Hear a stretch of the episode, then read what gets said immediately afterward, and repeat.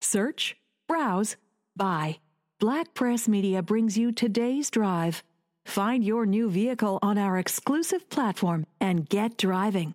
At today'sdrive.com, you'll have access to inventory across BC, where you can easily find a vehicle that fits your needs and gets you where you need to go in comfort. With new and used vehicles from the dealership around the corner and dealers across BC, the best venue to find your next vehicle is today'sdrive.com.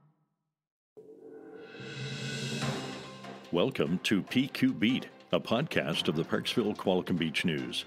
Hi, everyone. Thanks for listening. I'm Philip Wolf, editor of the PQB News and Vancouver Island Daily. In recent weeks, BC has been hit with some nasty weather, sparking widespread flooding and mass destruction, especially on the roads. On Vancouver Island and in Parksville Qualicum Beach, it was no exception. Here today to talk about how we are dealing with some of those issues locally is Aaron Dawson, Emergency Program Coordinator for the City of Parksville. Aaron, welcome back. Hey, thanks for having me back. I appreciate it. How quickly were you called into action during the recent flooding, and can you take us through some of what that might entail? Sure. As emergency coordinators, all of us up and down the island, it's our job to stay informed. So even before we were activated, we were working on what activation would look like. So, what was it, Monday the 14th or 15th? That's where we were the busiest of all of these series of storms. Like the whole province was busier then than now. So, we had a sense of what was coming. So, Monday morning, we had available where we were going to set things up, where flooding might happen, how we were going to address things. What happened from Parksville and Qualicum Emergency Management Oceanside's perspective is that within the city of Parksville, within the town of Qualicum Beach, we didn't have any emergent flooding like the electoral areas of the regional district had. So, Pathfinders Park, some people know it as the former Perry's, they had flooding. The regional district contacted us for our emergency support services volunteers and for uh, Rob and myself to help respond to deal with the people who were evacuated from there in Cedar Grove Mobile Home Park. In addition to that, the province got a hold of us and asked if, if we had the capacity to accept some of the residents from Halalt First Nation. And we did. And the reason they ended up coming all the way up to us was because there was no room at the inn from Nanaimo South because there had been so much flooding in the Cowichan Valley area that people were being pushed further and further north. So, long story short, starting Monday morning, we had to look at what capacity we had in hotels, how many volunteers we had, and where we would set uh, up our reception center to receive all of these people. That was what we did for that particular event. And every event's going to be different. Even now, we're planning on a day to day basis of where we're going to be and how we're going to do things. How far ahead do you monitor weather reports, and how does that affect your day to day operation? It greatly affects our day to day operation. There's a lot of planning work that we try to do. We call it contingency planning so that we have plans in place for all the different hazards in our hazard risk vulnerability assessment. And that work has to be put on hold when we know that there are particular events like weather events coming along so that we switch all of our planning efforts and all of our energies into preparing for what might happen to our local residents or residents from afar that get shipped here, like I explained. What type of services, support wise, does EMO offer? And can you walk us through that process, especially perhaps for some of the people who were evacuated from their homes here? We use our emergency support services volunteers.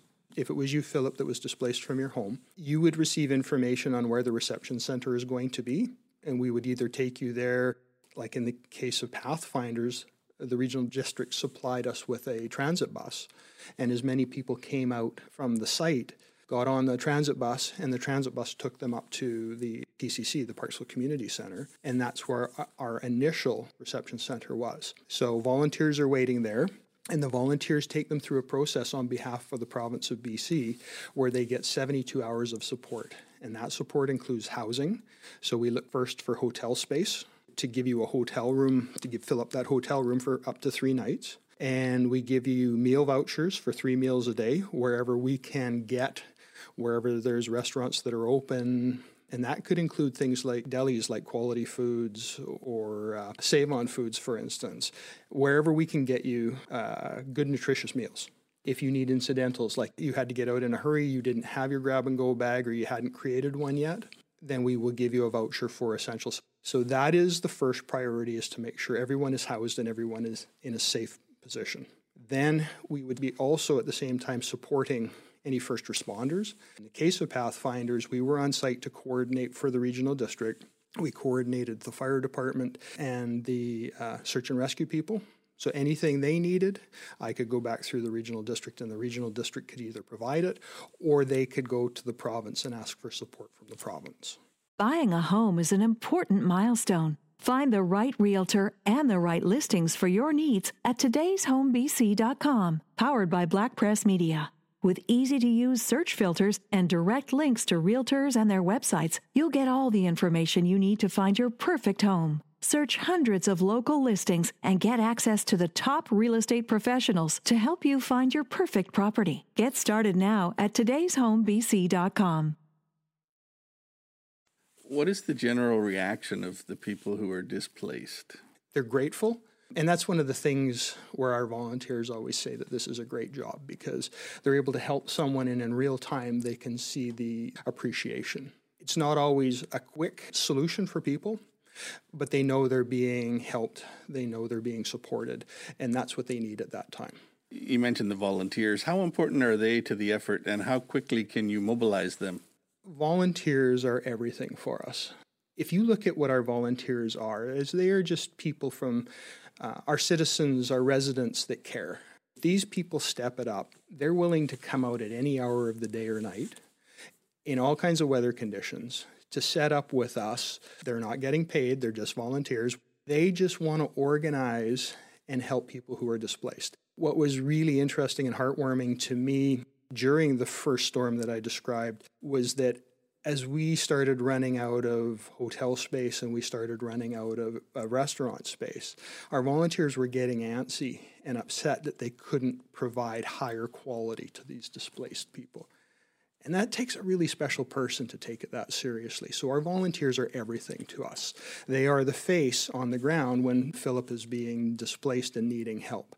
And we have no worries and no issues at all that our volunteers will provide that adequate and proper support to people. Can you quickly remind us how someone might go about volunteering?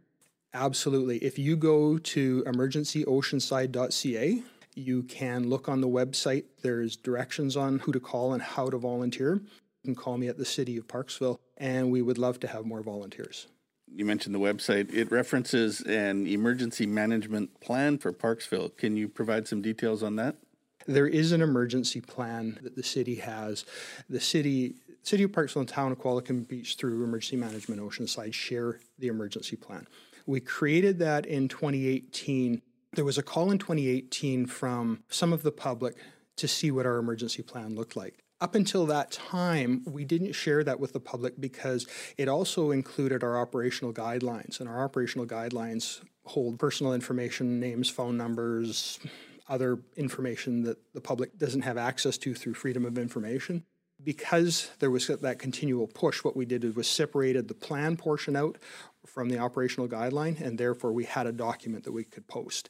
And that document gives you an overview of where we would set up an emergency operations center, our different locations, how callouts work, how we reference our hazard risk vulnerability assessment, and how we work with all of our first responder stakeholders, our other government agencies, our non government organizations, everybody that we're going to touch base with during a, a, larger scale emergency or disaster. It's a framework that everybody can go to and have a look. And that's important when Philip is creating his personal emergency plan and his grab and go kit to have that reference piece as to how you want to start preparing. Along those lines, do you feel that people in general are prepared for an emergency? And what are some of the most important aspects of being prepared? Personally, I don't think enough people are prepared. And I don't think people are prepared to the level that they need to be prepared.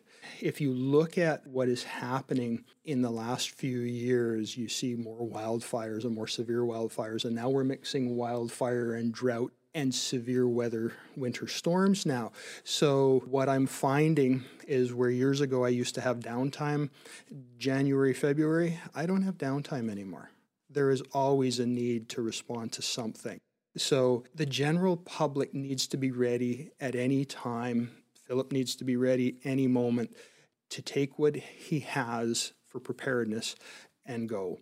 The simplest things for, for a resident to do is to have a grab and go bag. Our emergencyoceanside.ca website gives you all kinds of tips on what to put in there. If you have questions, you can phone me, you can email me. My information again is on the website, and I can give you specific help with that because it's going to be tailored to you. I like rum and I like craft beer. I've actually got some of that in my bag and my kit at home because when I need to have downtime, it needs to be with something that's going to make me comfortable. And maybe for Philip, it is fruit juice and water. And from that perspective, that's what Philip needs to have in his kit because that's what's going to provide him comfort. I, and I, I like also, your a little better. I was trying to give you the benefit of the doubt. And I also have access to a provincial plan template that everyone can take home and build their own plan. The reason that we like you to do that is because we all know that under stress, our short term memory goes away. And if you don't have it written down, you are not going to remember it. So if you have the plan document that I can provide you filled out and it's in your grab and go bag, you need to only remember one thing, and that's where is my bag. Searching for a new home? Make today'shomebc.com your online home base. With easy to search listings and connections to local realtors, everything you need is under one roof. Powered by Black Press Media, you can search hundreds of local listings all in one place Access the top real estate professionals to help you find the perfect home today at today'shomebc.com. What are your expectations for the weather for the rest of the winter? And are we moving toward a series of more impactful weather events? Well, as of the week that we are having this discussion, we're coming into the three storms that Environment Canada has talked to us about. At the end of this week, so the end of November into the beginning of December, there seems to be some daylight at the end of this week, Thursday, Friday. Saturday, there will be another less potent storm that we should be able to weather because we've had the two nice days. And beyond that, Environment Canada is not willing to commit to anything because uh, weather modeling changes I'm not convinced that we're out of this yet, and I'm not convinced that I'll be able to really stand down fully and sleep well until the end of January, but that's just my personal opinion. And you mentioned that there's no longer any downtime for you. What has generally been the busiest time of year for you? Historically, November is, but we would normally get one good storm in November, and then we would uh, respond to that and then recover from that but as you can all see from what we're experiencing now, November started in September, and we've had rain and we've had issues all the way along, and they've culminated here in November. And it's going to take us a long time to finally clean up and recover from that and get back to whatever new normal is now. Then we're going to be preparing into spring for freshet season and flooding. And that doesn't necessarily affect us here on Vancouver Island so badly, but because we all work together around the province, we always send resources into the Okanagan when they have bad floods. There's always a request for resources, whether it's some of our ESS volunteers or us as coordinators to go. And then once we get through that, then we will start preparing for fire season. And whether we have fires here on the island, which isn't a normal thing, same thing will happen is the province will reach out for resources and personnel to go wherever the fires are. So there really is no downtime anymore. Were you pleased with the reaction of, of your group and the surrounding groups and how they dealt with the recent incidents? Absolutely. We're so very proud of our volunteers. They step up, they make it clear, they always want to do better, and they always want to do better for the people. Anywhere that uh, an affected person, an evacuated person had an issue, there's a contact system back to us, and we were able to address any of those concerns for those people. So, as far as I saw, and as far as I'm concerned, in this area, we've got a lot to be proud of. We did a really good job, and that's because of our volunteers. And one more time, can you remind people where they can get the information they need during these type of emergencies? Your local government website will always have information, whether it's like the City of Parksville, Town of Qualicum Beach, uh, Emergency Management Oceanside. We have a Facebook page, we have a Twitter link, and then we have our emergencyoceanside.ca I know that you guys do a really good job of posting information. So, local radio, local newspapers, those are all very important. If you go to the Emergency Management BC website, you can get links for more information at a provincial level because they show a slightly bigger picture than we do. And we also have something called Voyent Alert. It's a mass notification system. You can go to emergencyoceanside.ca and you can see the link there and sign up for it. So if we ever have to put out an emergency alert, thankfully we haven't had to so far, if we put out an emergency alert, you can get that on your cell phone, your mobile phone, 24 7 in a way that will be useful to you because it's local content. Voyent Alert will give you concentrated information for the local area. And again, you can contact me directly if you have other questions. Aaron, thanks so much for joining us again. Thanks for having me. I appreciate it. That's this edition of PQ Beat, produced by the Parksville Qualicum Beach News. Thank you for joining us. If you have suggestions for topics or guests, we would like to hear from you. You'll find our contact information on our website, pqbnews.com. The West Coast Traveler is an adventure in itself with content created by professional journalists and amazing photos provided by our readers. WestCoastTraveler.com is the newest travel network exploring all corners of Western Canada and the U.S. You'll see stunning photos and videos, read engaging travel features from around Western Canada and the U.S. Experience all the West Coast has to offer. Begin planning your next adventure. Visit WestCoastTraveler.com.